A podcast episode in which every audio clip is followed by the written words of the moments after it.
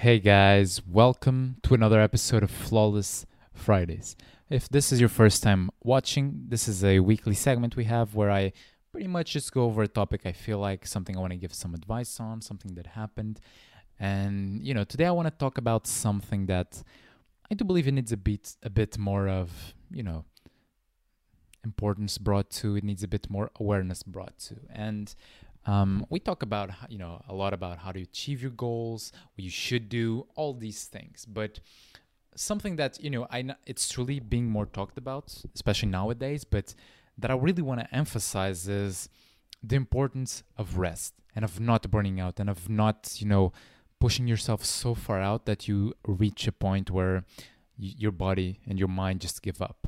And why I wanted to talk about this was you know throughout this week, I've been having a lot of calls for the mentoring program, the self discipline mastery mentoring, where, you know, pretty much I just guide people through the steps and the modules in the system to actually go from having a goal to actually achieving it and how do you break that down and how do you plan and etc etc but what came to my mind a lot is that there's a lot of you who came on the calls and who applied that are doing too much when you don't need to. You're doing your job and pursuing your passion project and also wanting you know working five times per week and working out five times per week and then all these things that a lot of you came to me very stressed and very anxious and overwhelmed. And i feel like that always starts with a core issue that i'm going to get to in a second but before even that the mindset behind all of this that I, and i was even reading today the, the subtle art of not giving a fuck by mark manson where he states that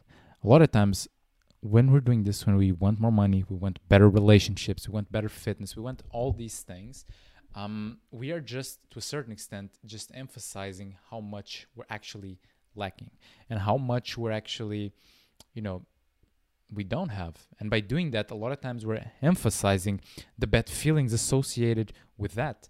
And that's why for so many people, it, it can feel that the more money you get and the more you're trying to get, the better in shape you get and that you're trying to get, the more miserable you can become because you're always searching something that you'll never achieve. You're you're searching for fulfillment in a never-ending pursuit of something that you can always have more and more and more. And that's kind of the mindset behind it. But then the real reason why I believe people are burning themselves out is because they're not really seeing the results they want, and so they're doing more work to get more results.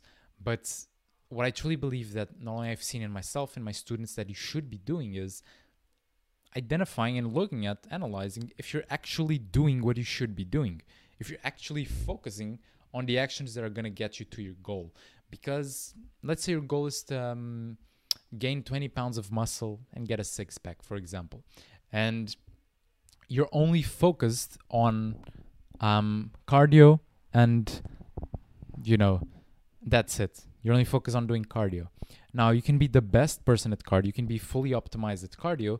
For the most part, you're not really to, it's not the best way to gain muscle. And running more is not really to give you more muscle, especially if you want to like a bigger chest, bigger shoulders. That would be dumb. That would be super dumb because you'd be doing something that's no matter how good you get at that thing, you're never going to get the results you want from it. And while that seems ridiculous in fitness and it can be easy to identify there, a lot of times in our jobs, in our passion projects, stuff like this that is more intellectual, it can be much harder to identify and can be much harder to, well, not identify, but to kind of be aware of.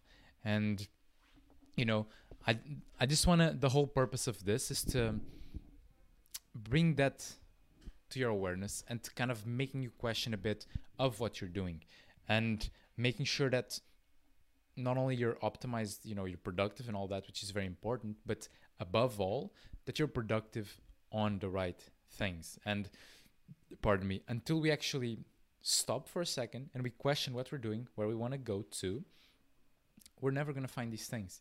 And then we can get to a point where either we get the results we want, but we're super burnt out, we're super tired, we we're we're exhausted to a point where you don't even enjoy the results, or you can be the other option, which is you never get to where you want, and you you know month after month, year after year, decade after decade, you're always in the same spot, pretty much same job, same fitness, same relationships, and things never change.